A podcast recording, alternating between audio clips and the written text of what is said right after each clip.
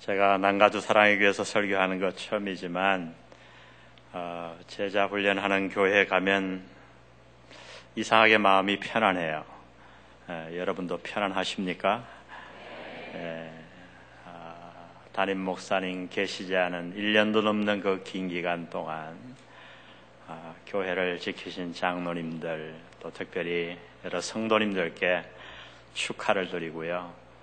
역시 제자 훈련하는 교회답구나 그런 마음이 듭니다. 이 사흘간 또 하나님 집회에 은혜 주시기를 바랍니다. 예, 제가 월요일 날 공항에서 출국해서 나오는데 우리 오정현 목사님이 막 출국 수속하는데 전화하셨어요. 그래서 어, 특별 안부를 부탁했습니다. 아, 너무 너무 사랑한다고 전해달라고 그랬어요. 제가 사랑하면 왜 떠나셨어요? 제가 찌르는 말을 잘 합니다. 꼭 안부 부탁드려서 제가 안부 전해드립니다. 어, 어느 날 한 성도님이 저에게 오셔서 어, 신학교 강의실 분위기를 물으셨어요. 그분은 일반 대학교 교수님인데 아마 굉장히 강의실에서 속을 많이 썩이셨던 모양이에요. 그래서 신학교 강의실 분위기는 뭔가 다르지 않겠는가 하고 이제 기대하는 눈치로 저에게 물으셨습니다. 여러분 생각엔 어떠십니까? 신학교 강의실 분위기가 어떨 것 같아요? 음, 제가 청기를 누설하자면 별반 다를 게 없습니다. 저는 신학 공부를 14년 동안이나 했는데요. 특별히 제가 미국에서 유학할 때 보니까 별걸 다 물어요. 교수님 이거 시험에 나옵니까? 그리고 아주 대담하게 이 강의 언제 끝납니까? 지루하단 말이죠. 시간이 지나면 어, 그런 질문도 하는데 하루는 아주 저의 눈길을 끄는 질문을 한 학생이 했어요. 그 학생이 이렇게 물었어요. 교수님, 굉장히 유명한 교수님인데요. 교수님 생각에는 예수님이 이 땅에 오셔서 3년 동안 공생의 기간 동안 제자들에게 가장 강조하고 가르치시려고 했던 것이 무엇이라고 생각하십니까? 그 굉장히 유명한 교수님이 한참을 있더니 뭐라 그러시냐면 자기가 좀 더 연구해 보고 말해 주겠노라고 한국에 있는 교수님 같으면 뭐라도 얘기했을 텐데 근데 그 질문이 신학교를 제가 졸업한 지 17년이 되었는데 여전히 제 마음에 남아 있어요. 이제 목회를 해오면서 또 제자 훈련을 하면서 제가 한 가지 깨닫는 것은 성경을 수없이 읽으면서 예수님께서 이 땅에서 3년 동안 제자들에게 가장 전달해주고 강조하고 가르치고 싶었대 했던 것은 다름 아니라 바로 제자들의 믿음의 성장이었다고 하는 것입니다. 여러분 성경을 잘 읽어보세요. 그분은 제자들의 우둔함을 꾸짖지 않았습니다. 재능의 부족을 탓하신 적도 없어요. 잡히시기 전날 밤 기도하지 못했던 그들의 게으름도 별로 책망하지 않으셨어요. 아니 그분이 잡혀가실 때에 자신을 모른다고 세 번씩이나 부인한 그 연약함도 그렇게 꾸짖지 않았어요. 그러나 여러분 기억하십니까? 제자들의 믿음이 부족했을 때 예수님은 혹독하리만큼 무섭게 제자들을 꾸짖었습니다. 갈릴리 호수에 배를 타고 풍랑 사건을 만났을 때 기억하시지요? 예수님은 그들을 책망하며 이렇게 말씀합니다. 얘들아 도대체 너희의 믿음이 어디 있느냐? 어찌하여 무서워하느냐? 믿음이 없는 자들아. 한 신학자는 현대교회의 문제점을 이렇게 지적했습니다. 현대교회의 가장 치명적인 문제는 다름 아닌 교회 안에 불신자가 너무 많은 것이다. 교회 나오면서 구원받지 못한 사람이 많다는 얘기가 아닙니다. 구원은 받았지만 하루하루를 하나님과 아무런 상관없이 살아가는 자들이 교회 안에 너무나 많다는 거예요. 영원히 살 것은 믿지만 오늘 하루 24시간을 믿음으로 살지 못하는 자들이 오늘날 교회 안에 너무나 많이 번져가고 있다고 하는 말씀.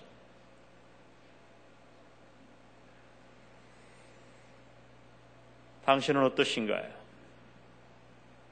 오늘 여기 앉은 우리 모두 다 아마 마음에 한 가지 소원이 있다면 믿음이 성장하기를 바랄 줄로 믿습니다.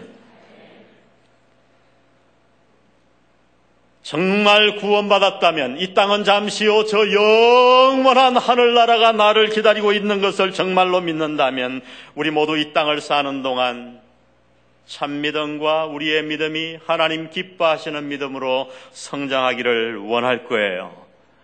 저 역시 사실 그러한 소원이 있어요. 목사지만 날마다 느껴요. 제 믿음이 얼마나 부족한지. 오늘 이 말씀을 듣는 동안 우리의 믿음이 성장되기를 주의 이름으로 축복합니다. 어떻게 그러면 우리의 믿음을 성장시킬 수 있을까요? 오늘 우리가 읽은 본문에는 세 사람의 삶을 하나님이 요약해 주고 있어요.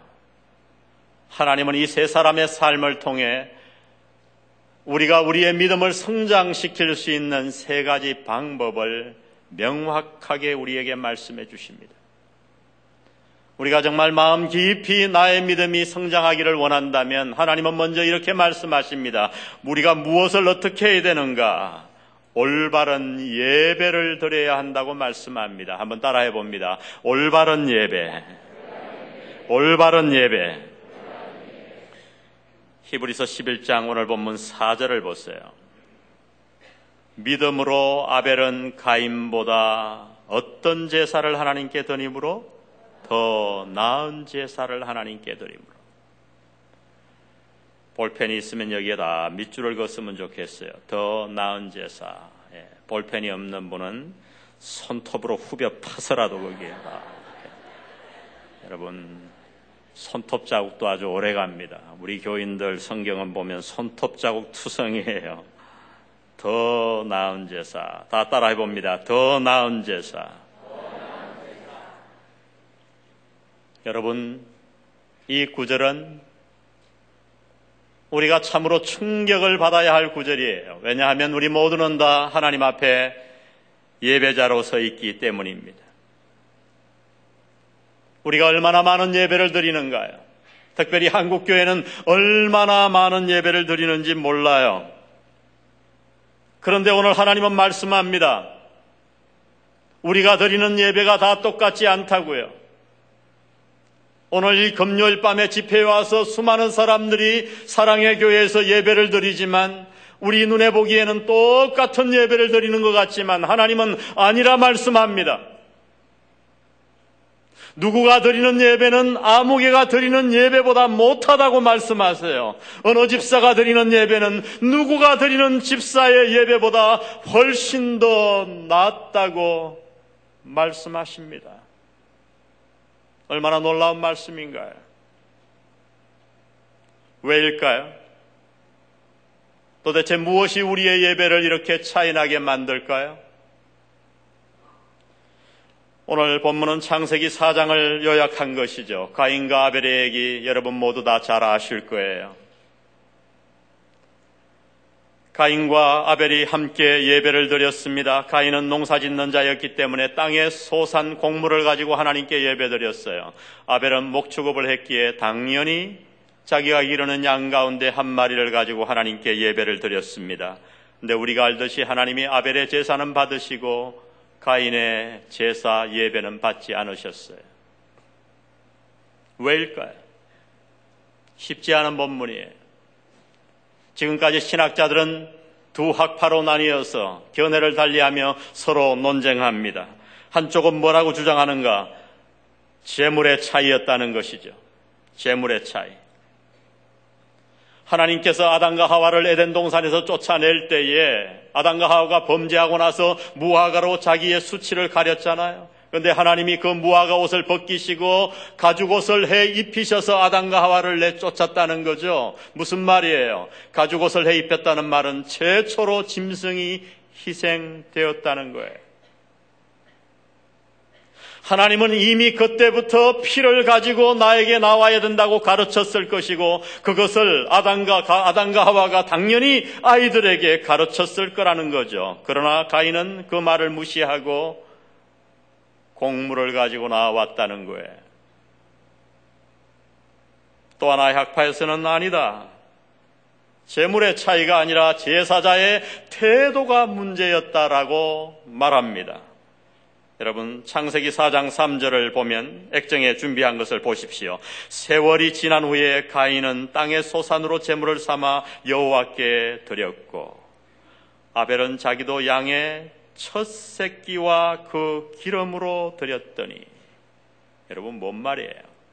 첫 새끼와 그 기름으로 새끼 따로 기름 따로 제가 어느 날 새가족 성경 공부를 하는데 어, 저는 새가족 성경 공부가 너무 좋아요. 이 구절을 하는데 한 사람이 손을 번쩍 들더라고. 목사님 알겠습니다.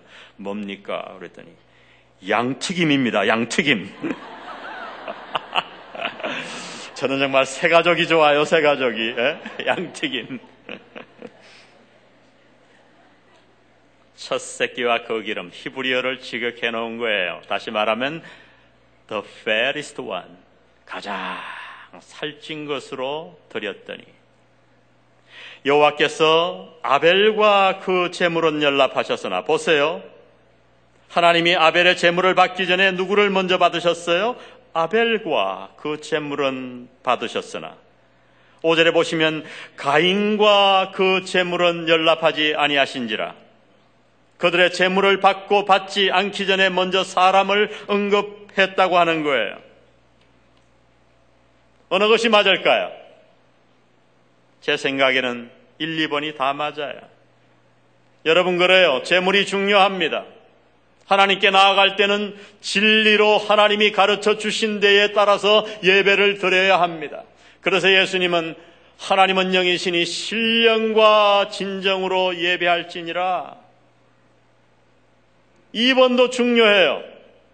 진리로 나가야 되고 신령과 진정으로 온 마음을 다하여 하나님께 나아가야 합니다. 여러분 수없는 예배를 드렸음에도 불구하고 왜 나의 믿음은 자라나지 않을까? 여러분 마음에 그런 의문이 드신다면 여러분 여러분이 드리고 있는 예배를 한번 살펴보시기 바랍니다. 오늘 우리의 예배는 어떤가요? 저는 예배에 관해 두 가지 기적이 있다고 생각하는 목사예요. 첫 번째 기적은 뭔가? 예배 시간에 지각하는 거지요. 저는 그것이 기적이라고 생각해요. 여러분 어떻게 예배 시간에 지각, 지각을 할 수 있죠?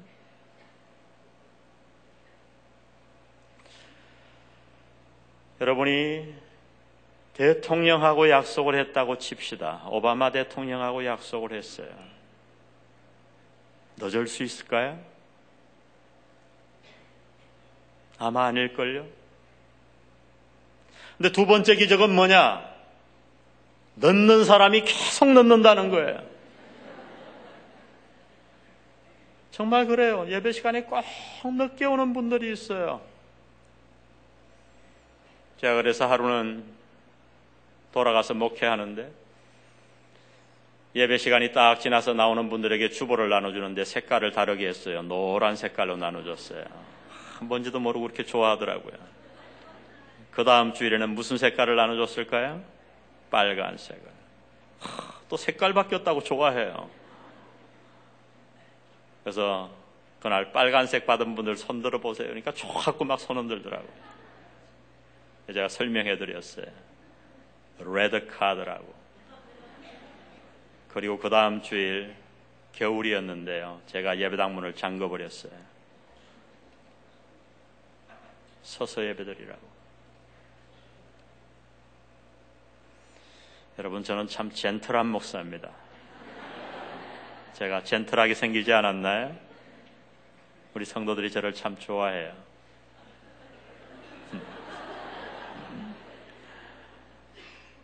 그 다음 주일 제가 그랬어요. 여러분, 화가 나셨죠? 많은 사람이 뒤에 섰어요. 추우셨죠? 그러나 여러분 화를 내기 전에 목사가 왜 이렇게까지 하는가를 한번 생각해 보라고. 여러분 오늘날 예배를 보세요. 여기도 계단이 있네요. 늦은 사람들 막 오죠. 헐레벌떡 와요. 늦은 분일수록 빨리 와야 되잖아요. 와가지고 앉아서 뭐 합니까? 먼저 주보 봅니다. 주보 교정 다 봐요. 어떤 분들은 통계를 또 그렇게 잘 내요. 오자 다 찾아내고 이제 그러다 보면 어느새 설교가 시작됩니다. 뛰었던 심장이 다 가라앉으면서 설교 시간에 어떻게 되죠? 잠이 와요. 그런 분일수록 예배 끝나면 얼굴이 환해. 왜? 단잠을 잤거든.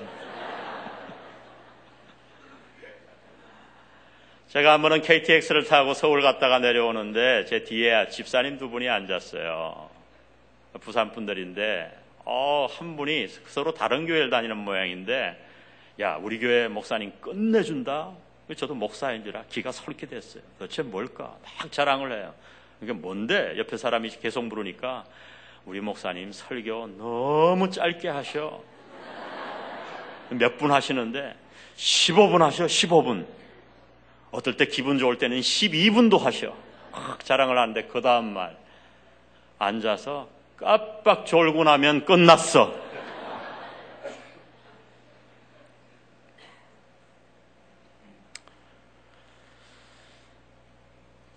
저는 예배를요, 신학교에서 배우지 않았어요. 지금 제가 예배를 돌아보면 저에게 예배를 가르치신 분은 저의 어머님이셨습니다. 초등학교도 제대로 나오지 못한 저희 어머님은 제가 막내인데 아들 넷을 다 목사로 만드셨어요. 토요일이면 저희 어머님은 저희들을 불러 모았어요. 그리고 늘 기억을 상기시켜 줬어요. 내일 무슨 날이지? 주일이요. 저는 참 촌놈이에요. 저를 일찍 작은 집에 유학 보내느라고 유치원도 서울서 다니고 전학을 수없이 왔다 갔다 했지만 저는 시골 문화를 잘 알아요. 시골에 목욕탕이 어디 있나요? 토요일 날 꼭 겨울에도 따뜻한 물을 내서 저희들의 손과 목을 다 씻어주시고 일찍 자야지 기도해 주셨어요. 그리고 주일 아침이면 어머님은 다림질을 하셨습니다. 전기 다리미가 어디 있나요? 숯불을 데워서 저희들의 옷을 다 다려주셨어요. 지금도 잊지 않아요. 제가 서울에서 초등학교 1학년 다닐 때 버스 요금이 2원 50전이었어요. 서울의 1원 작은 돈, 시골의 1원 작은 돈 아니었어요.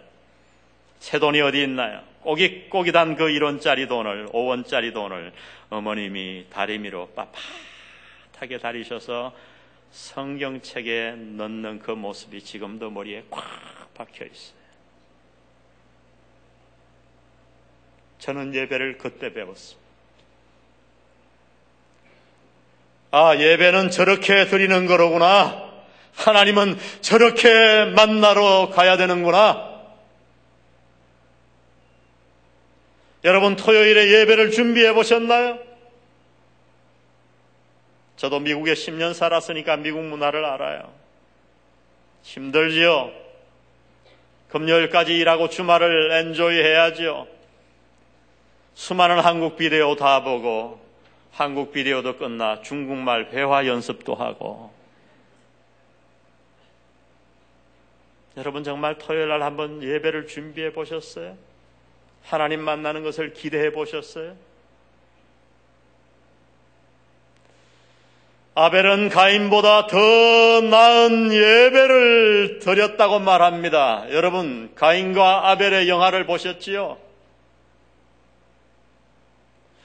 그들이 예배를 드릴 때 연기가 올라갑니다. 아벨의 연기는 곧바로 하늘로 올라가서 하나님이 험량하십니다. 그러나 가인의 예배는 연기는 어떻습니까? 하늘로 올라가지 못하고 가인을 따라다닙니다. 가인이 눈물을 흘리며 도망을 다니지요. 여러분, 인류 최초의 살인 사건은 다름 아닌 예배 때문에 일어났어요. 가인과 아벨을 생각해 보세요. 여러분의 가정의 일로 생각해 보세요. 하나들이 죽었다고 해도 너무나 큰 일인데 큰 아들이 작은 아들을 죽였다고요. 여러분 가인과 아벨의 마음이 아니 아담과 하와의 마음이 얼마나 무너졌겠어요. 부모로서 그 일이 어떻게 일어났는가? 예배 때문에 일어났다고요. 여러분 예배는 함부로 드릴 것이 아니에요. 아니에요. 우리의 믿음은 어떻게 성장하는가? 하나님은 말씀합니다. 예배를 통해 성장합니다. 오늘 이후 하나님 앞에 나올 때 여러분이 드리는 모든 예배가 아벨의 예배가 되기를 축복합니다. 축복합니다. 하나님의 진리에 따라 가장 살찐 것으로 내 모든 정성을 다하여 신령과 진정으로 내 온 마음을 다해 상한 심령으로 회개하고 통회하는 마음으로 주님을 갈망하는 마음으로 주님이 은혜 주실 것을 믿는 마음으로 간절히 소원하는 마음으로 나올 때에 하나님 당신의 예배를 받으시고 당신뿐만 아니라 당신의 가문 대대로 하나님의 축복을 주실 줄 믿습니다. 그러한 예배 드리는 여러분 되시기를 주의 이름으로 축복합니다. 우리의 믿음은 어떻게 성장하는가? 올바른 예배를 통해 성장합니다. 두 번째, 우리의 예배는 어떻게 성장하는가? 올바른 삶을 통해 성장한다고 말씀합니다. 따라 합시다. 올바른 삶.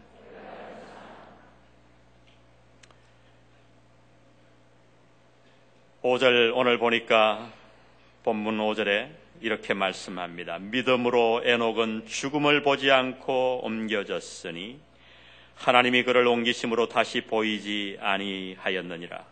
그는 옮겨지기 전에 하나님을 기쁘시게 하는 자라 하는 증거를 받았느니라. 에녹은 죽음을 보지 않고 옮기웠어요. 너무 큰 축복이죠. 이유가 무엇인가? 하나님을 기쁘 시게 하는 자라 하는 증거를 받았다고 말합니다. 이 말씀 역시 창세기 5장에 나옵니다. 5장 21절에 보니 무슨 뜻인가? 에녹은 65세에 무두셀라를 낳았고 무두셀라를 낳은 후 300년을 하나님과 뭐하며 동행하며 자녀를 낳았으며 그가 365세를 향수하였더라. 에녹이 하나님과 뭐하더니 동행하더니 하나님이 그를 데려가심으로 세상에 있지 아니하였더라. 왜 하나님이 에녹을 죽음을 맛보지 않고 그냥 데려가셨는가? 그의 삶을 인정한 거예요. 그가 산 삶을 인정하심으로 우리가 그러한 삶을 살도록 하시기 위해서 그가 산 삶이 무엇인가요? 하나님을 기쁘시게 한 삶이라고 말합니다. 장세기에 돌아가니 그 하나님을 기쁘시게 한 삶은 무엇인가? 하나님과 동행한 거예요.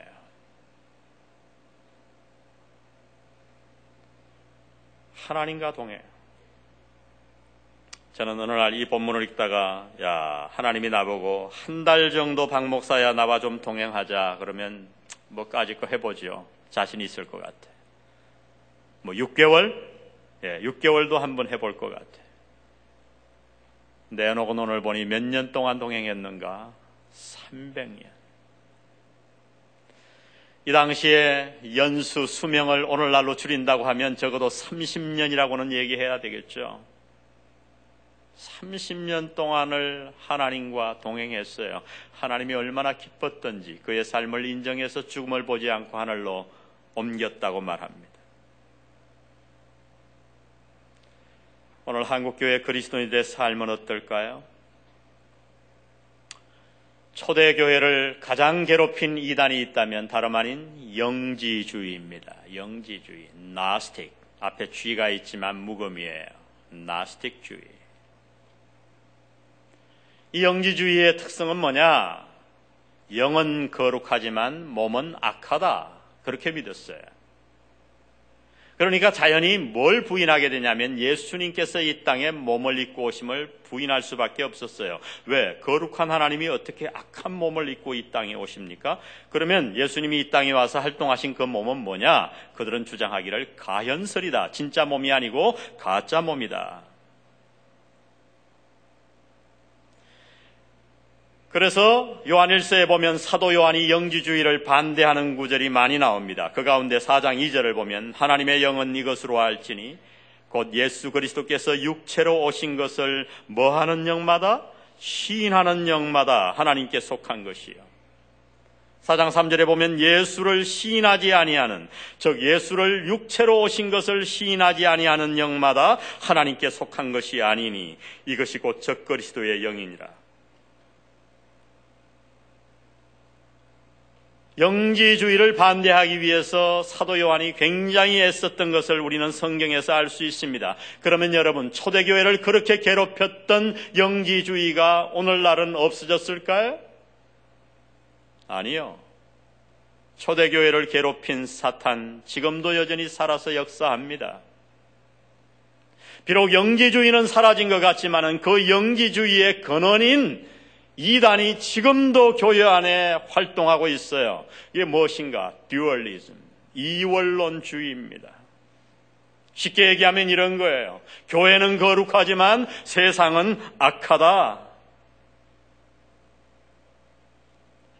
오늘 한국교회 성도들 마음속에 이러한 생각이 이원론주의가 얼마나 많은가 몰라요. 교회는 거룩하지만 세상은 악하다. 제가 유학을 마치고 저희 영안교회에 갔습니다. 39살의 나이로. 우리 영안교회는 제가 신학교를 졸업하고 최초로 풀타임 전도사를 했던 교회였어요. 1년간 했는데 벌써 교회가 그때 막 분쟁이 좀 있고 너무너무 어려워서 제가 도망 나오다시피 유학을 왔어요. 10년 공부하고 돌아갔더니 아니나 다를까 교회가 쪼개졌어요. 둘로 나눠져서 교회가 아주 어려웠을 때 제가 갔습니다. 갔더니 280명의 성도밖에 안 남았어요. 꽤 큰 교회였어요. 과거에는 영안교회. 초량교회하고 교세가 비슷했으니까요. 가서 목회를 하고 있는데 하루는 한 여집사님이 상담 신청을 왔어요. 그래서 제가 약속 시간을 잡고 접견실에서 기다리는데 이분이 딱 들어오셨는데 선글라스를 이만한 걸 끼고 왔어요. 이 대화를 하는데 너무 답답하잖아요. 뭐 햇볕도 없는데 눈동자가 안 보이니까. 집사님, 여기 뭐 햇볕도 없는데 웬만하면 좀 벗어주시죠. 제가 답답하네요. 그랬더니 머뭇머뭇 하는데 딱 벗어요. 보니까 여기가 펄해요. 저도 뭐 1, 2년 목회한 거 아니고, 어, 한 따까리 했구나. 집사님 왜 그러셨어요? 막 울어요. 목사님 제가 주님을 위해 이렇게 핍박을 받아도 되는 겁니까? 뭡니까? 제가 휴지를 내고 한참을 울고 나서 얘기를 하는데 들어보니까 아, 그 집사님이 굉장히 좋아하는 부흥 강사가 대구에 부흥회를 왔어요. 그 부흥회를 이제 오전 뭐 저녁 다 참석하자니 그때만 해도 교통이 잘 발달된 때가 아니니까 집에 돌아오니까 새벽 1시. 물론 저녁은 못 해주지요. 근데 그 남편은 어떤 사람인가? 부인이 교회 나가는 거는 허락하는데 교회에 가끔 따라 나오는 분이에요. 절기마다 한 번 와서 하나님께 문안 인사하는 정도의 그런 분인데 그러다 보니까 시비가 붙은 거예요. 아니 내가 교회 가는 거 허락했지만은 밥은 해주고 가야 될 거 아니냐. 그러니까 그 집사님이 아니 내가 계속 안 해줬냐. 지금은 특별한 날 아니냐. 뭐 이러고 막 주고받다가 서로 언성이 높아져서 부흥회 때 은혜는 받았겠다. 나중에 이 여집사님 뭐라 그랬는가 남편 보고 사탄아 물러가라 딱. 아 그러니까 이 남자 집사님이 교회는 안 나와도 사탄이 얼마나 나쁜가는 알거든요. 그러니까 탁 때린 거예요. 그래서 지금 이 핍박 받았다고 저한테 와서 펑펑 우는 거예요. 제가 이 집사님을 어떻게 위로할까? 이래봬도 제가 사람을 참 잘 위로합니다. 제가 그랬어요. 집사님, 제가 보니까요, 집사님 남편 그만하면 참 훌륭한 분입니다. 예? 집사님, 저 같으면 양눈 다 때렸을 겁니다. 어따 대고 사탄이냐고 도대체. 그러고 우리 성도들의 삶을 봤어요. 교회 와서 사는 사람들이 얼마나 많은지요. 정말 주님 앞에 헌신된 자들이지요. 그래서 제가 어떻게 했는가? 그때부터 아맹어사 신방을 시작했습니다. 아맹어사 신방이란 뭐냐? 교회에 굉장히 열심히 있고 교회 나와서 사는 여성도 여집사님 집을 우리 부교육자와 함께 불시에 가는 겁니다. 아맹어사처럼 가가지고 예배 드리는 게 아니라 제가 화장실 문 열어보고 냉장고 열어보고 아이들 속옷 뒤져보고 실제로 그렇게 했어요. 그래가지고 거기에 걸리면 6개월 봉사 정지시켰어요. 그랬더니 얼마 후에 여전도 회원들이 때로 몰려왔어요. 눈을 치켰다며 저에게 얘기했어요. 아, 목사님, 그런 일 다 하고 언제 주님 앞에 헌신합니까? 제가 정색을 하고 그랬어요. 집사님들, 그런 일이라니요. 그런 일이라니요. 자는 시간을 줄이세요. 살림할 것 다 하시고요. 주님 앞에 봉사하고 싶으면 자는 시간을 줄이세요. 그리고 나와 봉사하세요. 여러분 솔직히 한번 말해 봅시다. 교회 나와 봉사하는 거 어렵지요. 그러나 살림하는 게 어렵습니까? 봉사하는 게 어렵습니까? 솔직하게 얘기해 봐요. 살림이 어렵지요. 저는 정말 여자분들이 존경스러워요. 아침 먹고 설거지하고 점심 먹고 설거지하고 저녁 먹고 설거지. 그래서 오시 오죽하면 요즘 그럽니까? 한 끼도 안 먹으면 영식님이라고 부르지요. 한 끼 먹으면 일식남, 일식씨라고 그러죠. 두 끼 먹으면 이식남, 세 끼면 삼시 세 끼입니다. 뭐 저는 욕 안 했어요. 욕 안 했어요.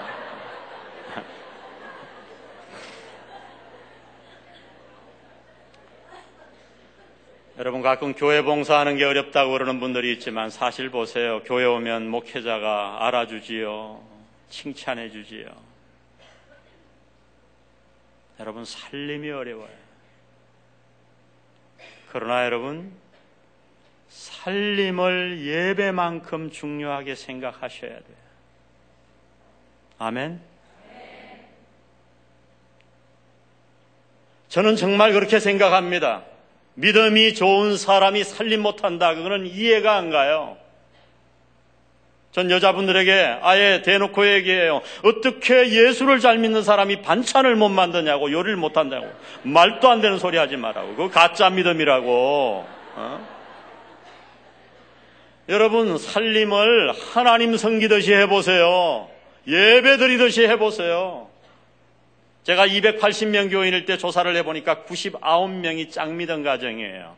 남자들이 안 나오고 여자들만 나왔어요. 제가 이렇게 암행어사 신방하고 살림을 강조하고 이렇게 하고 1년 만에요. 60명이 돌아왔어요. 여러분, 여자 여러분들, 남자들 안 믿는 거 저는 그렇게 생각해요. 그 남자 하나 못 고십니까? 여러분, 남자는 머리지만 여자는 목 아닙니까? 어? 마음대로 조종하지 않습니까? 그 애교 화장 싹 하고 일 갔다 와서 마사지 해주고 반찬 차려주고 여보 가자 하면 그래도 안 가면 그게 인간이에요, 그게.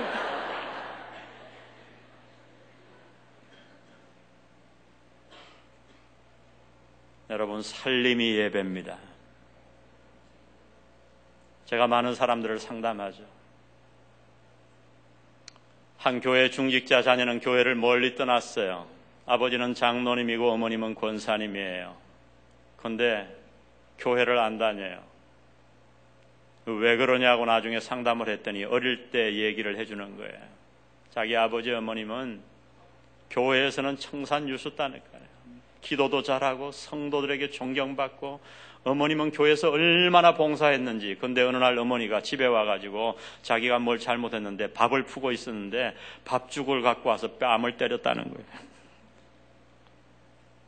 잊혀지지 않아서 교회를 던졌다고 얘기했습니다. 여러분 솔직히 해보세요. 가정생활이 어려워요? 아니면 교회 생활이 어려워요? 가정생활이 훨씬 더 어려워요. 저는 설교를 굉장히 어렵게 하는 목사예요. 제가 설교학을 가르치는 교수지만 월요일서부터 수요일까지 제가 아틀란타에서 전국에 있는 침례교 목사들 미국에 다 모아놓고 설교학 강의하고 왔어요. 그래도 저는 설교를 굉장히 어렵게 해요. 토요일 되면 정말 우리 집은 TV도 하나 못 켜요. 아이들에게 얼마나 미안한지 몰라요. 그러나 여러분, 제가 설교하는 것보다 집 생활과 설교하는 것보다 훨씬 더 어려운 게 뭔가 한 여자의 남편 노릇하는 거예요. 제가 1년 동안 아무리 청산유수 같은 설교를 해도요, 집에 가서 악하고 소리 한 번 지르는 순간 제 설교는 다 무효가 되는 겁니다. 그러나 우리는 이 일을 해야 될 줄로 믿습니다. 여자들에게 가정생활과 살림이 어렵다면 남자들에게는 직장생활이 너무 어렵죠. 그러나 성경은 말합니다. 직장생활을 예배 드리듯이 해야 된다고요. 한 번은 우리 교회 공무원 집사님이 계셨어요. 근데 저를 식사 초대해서 나갔습니다. 일식집인데 코스가 그런데 이게 장난이 아니었어요. 뭐 해도 자연산 돔에다가 자연산 송이에다가 궁금했어요. 이게 도대체 얼마짜리인가. 그래서 화장실 간다 그러고 전 궁금하면 못 견뎌요. 데스크 가서 물었어요. 물었더니 20만 원. 그러니까 한 200불 되는 거예요, 1인당. 근데 그 공무원이 도대체 무슨 돈으로 이걸 사는가? 아무리 목사를 사랑해도 그렇지 뭔가 좀 이상한 생각도 들고 그래서 돌아와서 물었어요. 집사님 도대체 무슨 일이 있었어요? 로또 당첨되셨는가요? 뭐 아니래요. 뭐 로또가 나쁜 건 아닙니다. 성경에도 나오니까 아브라함이 갔더니 이에 로또 쫓아갔더라.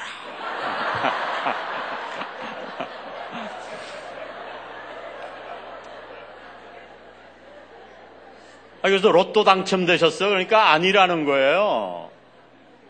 자꾸 물으니까 이 집사님 뭐라냐. 아, 목사님 그냥 드시면 돼요. 사실은요, 제가 안 생겨도 될 돈이 좀 생겼어요. 공무원이 안 생겨도 될 돈이 뭘까? 이 또 궁금하잖아요. 물었더니, 나중에 알고 보니 이 집사님이 뇌물을 받으신 거예요. 상당히 큰 액수의 뇌물을 받았는데, 이거를 11조를 드리자니 좀 그렇고 아무것도 안 하고 그냥 혼자 다 먹자니 하나님이 치실 것 같고 지금 그래서 지금 주의 종을 대접하고 있는 겁니다. 저는 그날 졸지에 공범됐어요.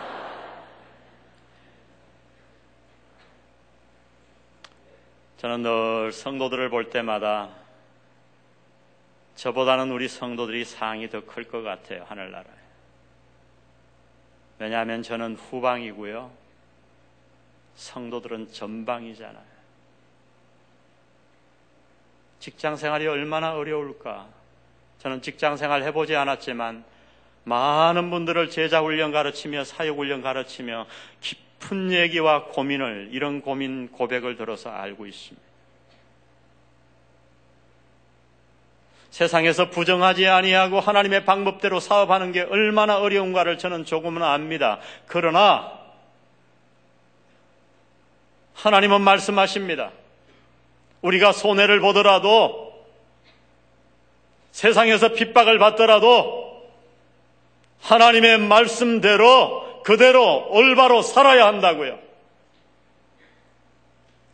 예수님은 우리에게 말씀하셨어요.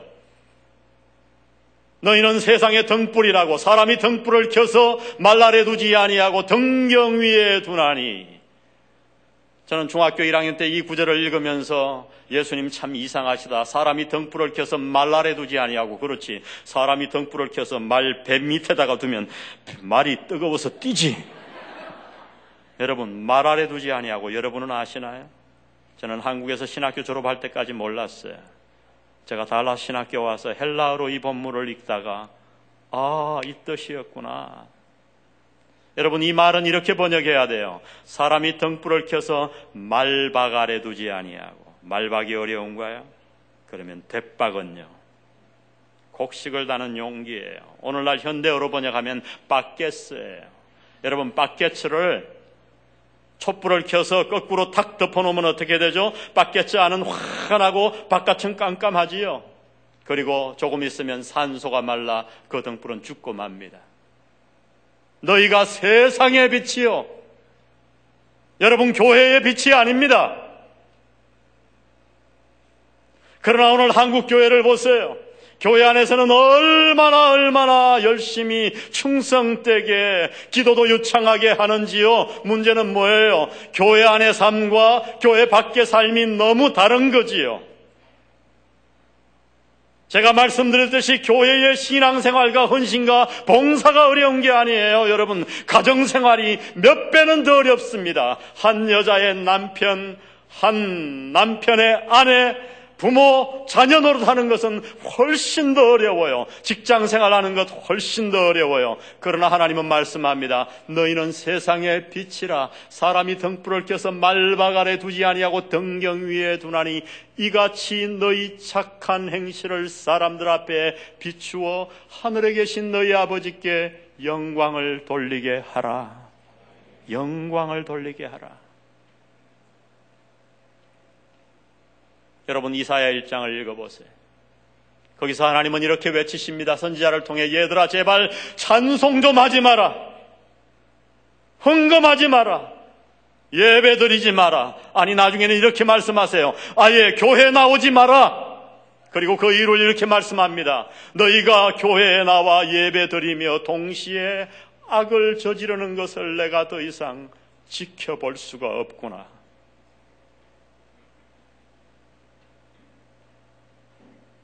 우리의 믿음은 어떻게 성장하는가? 예배가 중요하지요.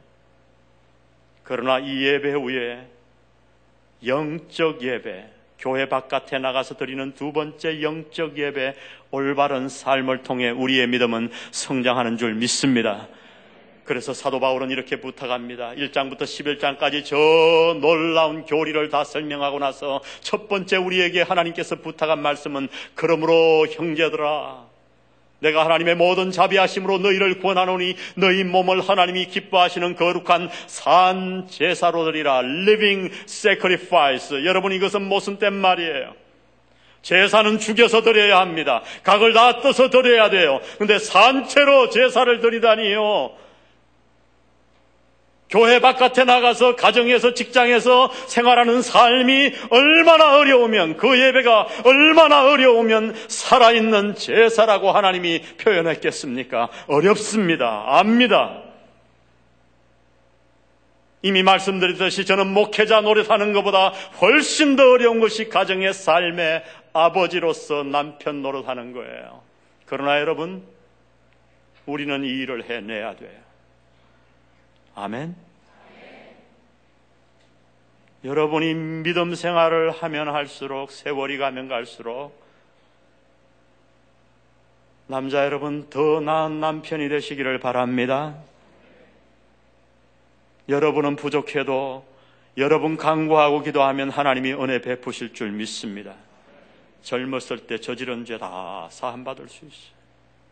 나 아내에게 사랑받을 수 있어요. 아내 여러분, 세월이 가면 갈수록 남편에게도 사랑받는 아내 되시기를 바랍니다. 아멘. 우리의 믿음은 어떻게 성장하는가? 올바른 예배를 통해 성장합니다. 올바른 삶을 통해 성장합니다. 마지막 하나님이 세 번째 우리의 믿음 성장 방법을 가르쳐 주는 것은 세 번째 사람 다름 아닌 노아를 통해서입니다. 그것은 다름 아닌 올바른 순종입니다. 다 같이 따라해 보십시다. 올바른 순종. 노아의 순종 다 알죠. 방주를 산 위에 지어라. 작은 조각배가 아니었어요. 취미생활로 그저 몇 달 만에 지을 수 있는 배가 아니었다고요. 내 모든 재산을 다 들여서 내 평생에 걸쳐서 지어야 되는 배였습니다. 근데 놀랍게도 하나님은 그 배를 저 바다 위에다가 라구나 비치에다가 만드시라고 한 것이 아니라 산 위에다가 만들라고 하셨어요.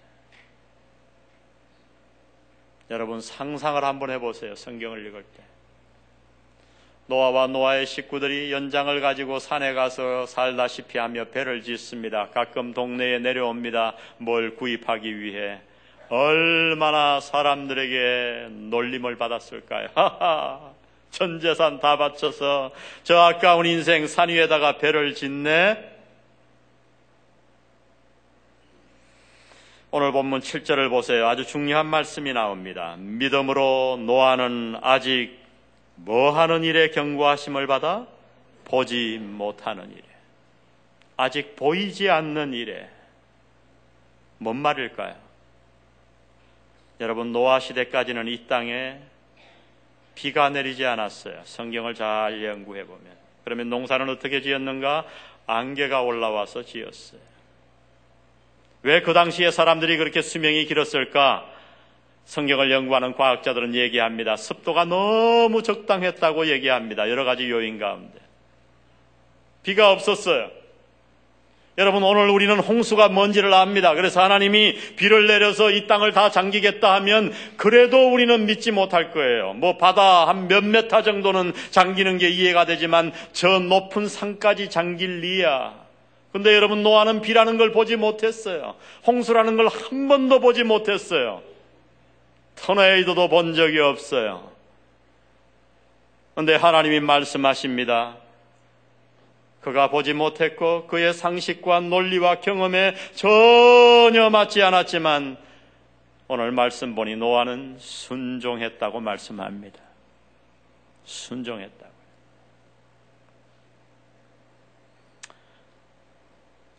여러분의 교회도 훌륭한 평신도들이 많지만 저희 교회도 정말 제 머리를 숙이게 하는 평신도들이 많아요.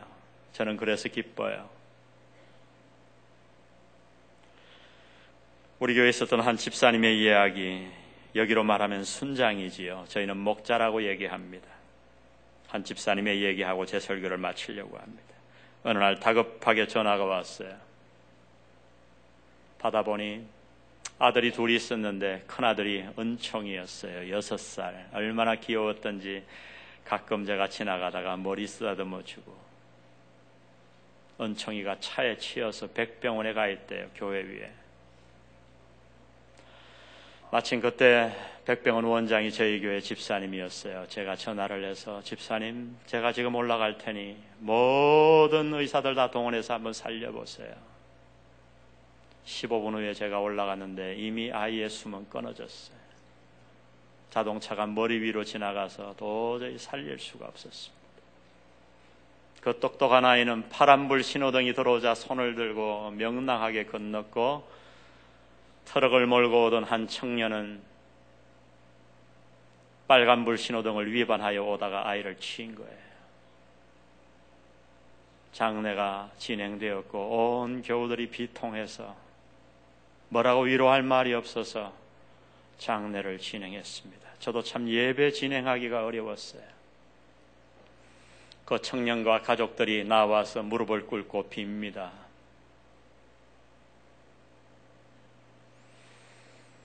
용서해 달라고. 청년의 가족은 돈이 많이 없었어요. 가난한 사람들이었어요. 어떻게 할 수가 없다고 차라도 다 팔아서 어떻게 하겠다고 용서해 달라고. 그 집사님 부부가 울면서 그들에게 얘기했습니다. 여기도 새생명 축제라 그러나요? 영적 대각성 집회. 우리 교회에서 새생명 축제를 하고 있었는데 그것이 2주 전이었어요.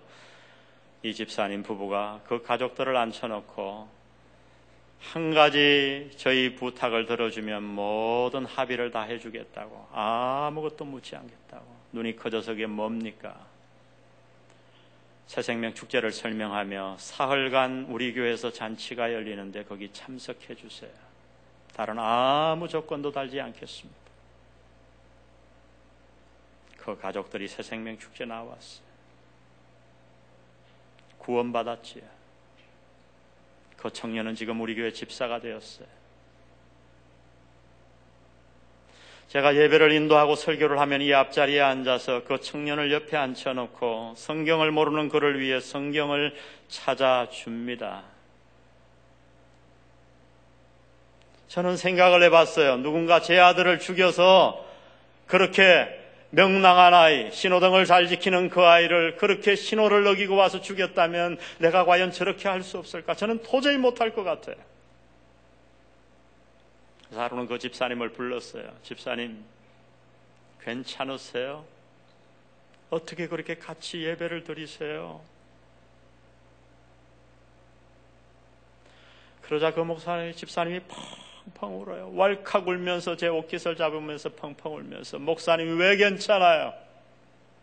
예배 드리다가도 일어나서 나가라고 소리치고 싶어요. 미워서 나가라고 소리치고 싶어요. 펑펑 웁니다. 집사님 어떻게 그렇게 그런데 그렇게 하셨어요? 허느끼면서 집사님이 제게 말씀하셨어요. 목사님 그러면 어떻게 해요? 주님이 명령하셨잖아요. 원수도 사랑하라고요. 제가 어떻게 해요? 원수도 사랑하라고 명령하셨잖아요. 여러분 그래요. 순종이라는 단어를 우리가 발음하기는 너무 쉽습니다. 그러나 그 순종을 생활에서 진실로 하기는 어려워요. 어려워요. 가슴을 찢으며 통곡을 해야 될 때도 있어요. 그러나 그 순종 때문에 그 청년은 지금 집사가 되었고 그 온 가족이 다 예수를 믿었어요.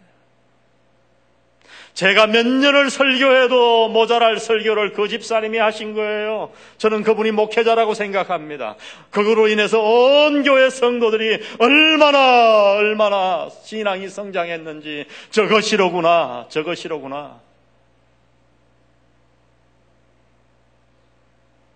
수년간 오랫동안 예수를 믿는데도 믿음이 성장하지 않습니까? 그렇다면 여러분 여러분의 예배를 살펴보시기 바랍니다. 그리고 교회의 삶과 가정과 직장에서의 삶을 하나님 앞에 정직하게 들여다보시기 바랍니다. 그리고 당신이 하나님께 순종하기 위해 희생한 것이 무엇인가를 곰곰이 한번 적어보시기 바랍니다. 기도하십시다.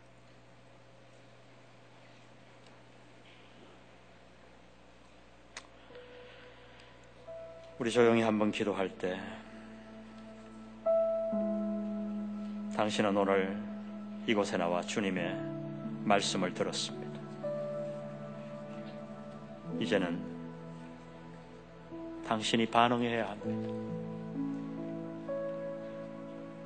정말 믿음이 성장하고 싶으신가요?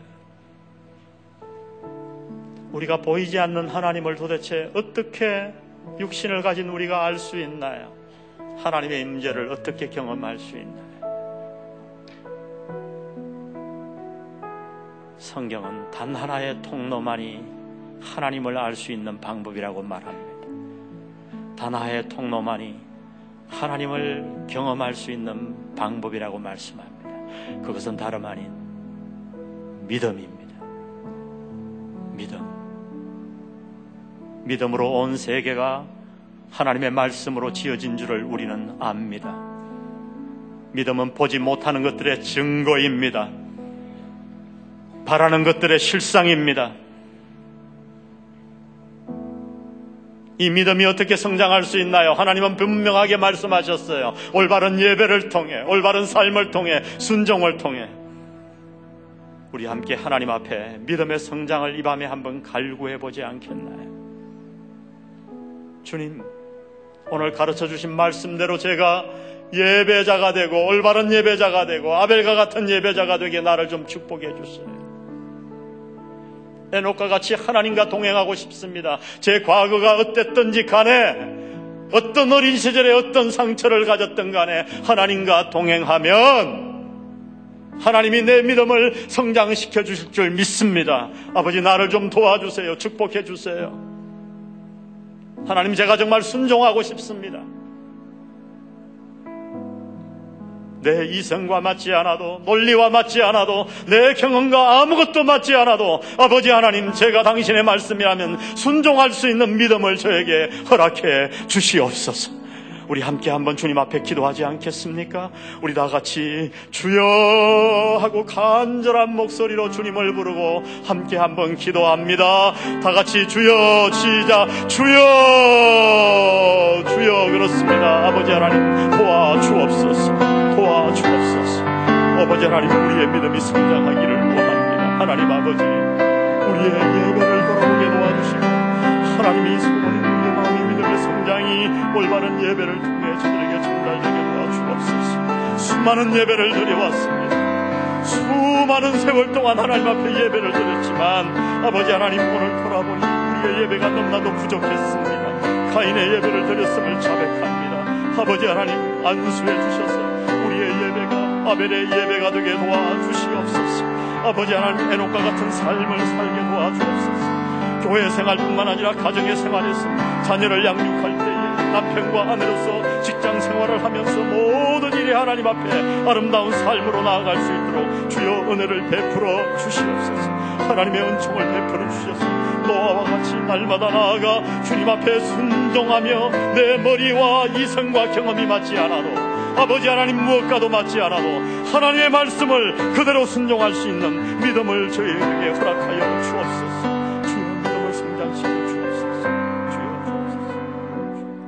조용히 찬양 조용히 조용히 기도합니다. 조용히 묵상 기도를 합니다. 찬양을 들으며 조용히 묵상 기도하십시오. 당신의 예배를 돌아보십시오. 나도 모르게 습관적으로 무의식적으로 예배를 드려오지는 않았나요? 그저 주일이면 교회 나와 아무런 깨우침 없이 사모함도 없이 통회함도 없이 주여 나를 올바른 예배자로 세워 주옵소서 세워 주옵소서 예배의 성공자가 되게 도와 주옵소서. 주님, 제가 우리의 자녀들에게 예배를 가르칠 수 있는 자가 되게 도와 주옵소서. 나를 좀 축복해 주세요. 세상의 수많은 공부와 학원을 위해 애쓰지 말고 예배를 가르치게 도와 주옵소서.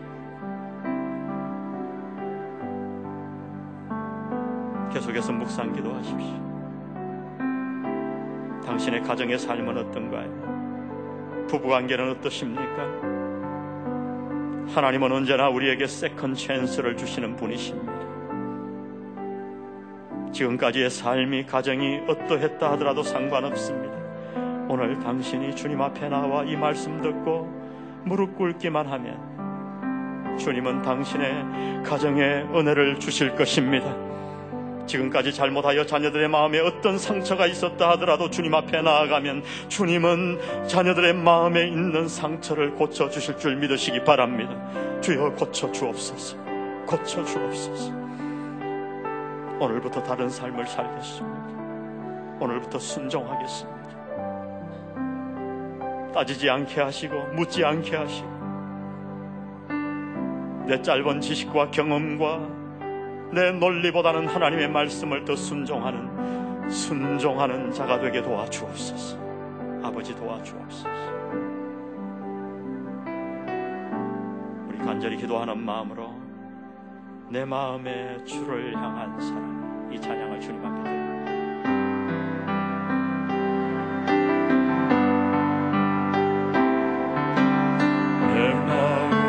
주를 향한 사랑이 나의 말은 주가 주신 진리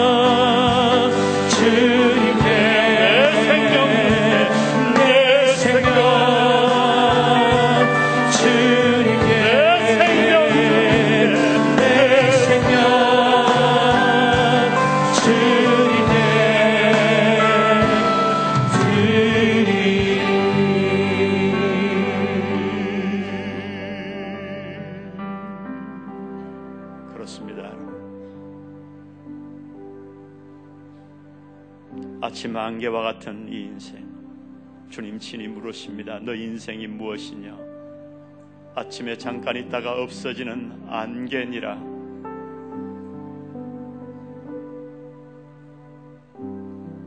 남은 시간 주의 순결한 신부가 되지 않겠습니까? 어우 주님, 저의 믿음 약함을 불쌍히 여겨 주옵소서. 이 시간 다가오셔서 십자가에 피 묻은 보배로운 손으로 우리를 안수해 주시옵소서. 저의 잘못으로 말미암아 생긴 자녀들의 마음에 있는 상처를 주께서 치유해 주시옵소서. 부부간에 잘못한 것들을 용서해 주시고 오 아버지 하나님 믿음이 성장하기를 원합니다. 믿고 싶습니다. 주님을 사랑하고 싶습니다. 주의 순결한 신부가 되고 싶습니다. 우리 다시 한번 주님 앞에 나아가 기도하십시다. 기도합니다. 여러분의 언어로 주님 앞에 외치십시오. 강구하십시오. 강구하십시오. 기도로 나아갑니다. 아버지 하나님 도와주시옵소서.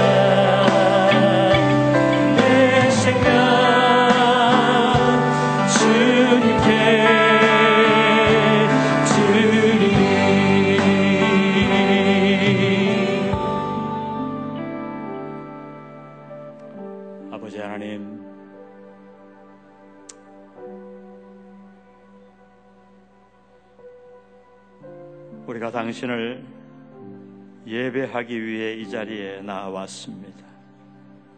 자격 없지만 그러나 오늘 말씀 듣고 당신의 은혜를 구합니다.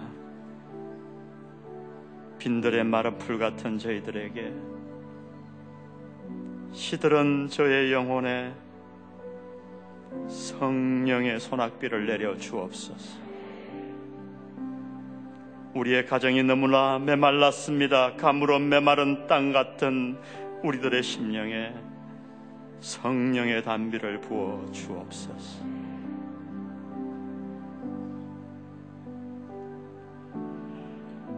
빈들의 마른 불같이 시들은 나의 영혼 주님의 주님의 허락한 성령 간절히 기다리네. 감으로 감으로 메마른 단비를 내리시는 성령의 성령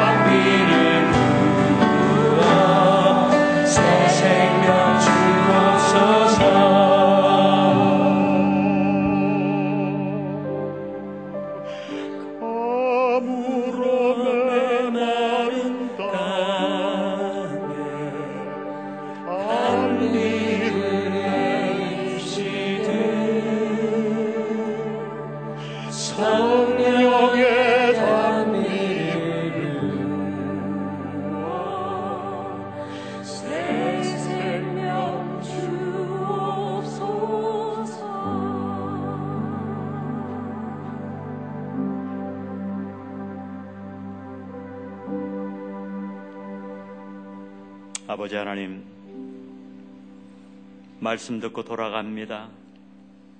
성령의 단비를 부어주실 줄 믿습니다. 나는 연약하고 넘어지고 부족해도 성령님 내 마음의 단비로 찾아오시면 주님 앞에 순종하며 나의 믿음이 자라날 줄 믿습니다. 은혜를 내려 주옵소서. 성령의 역사를 강하게 부어 주옵소서. 예수님의 이름으로 기도드립니다.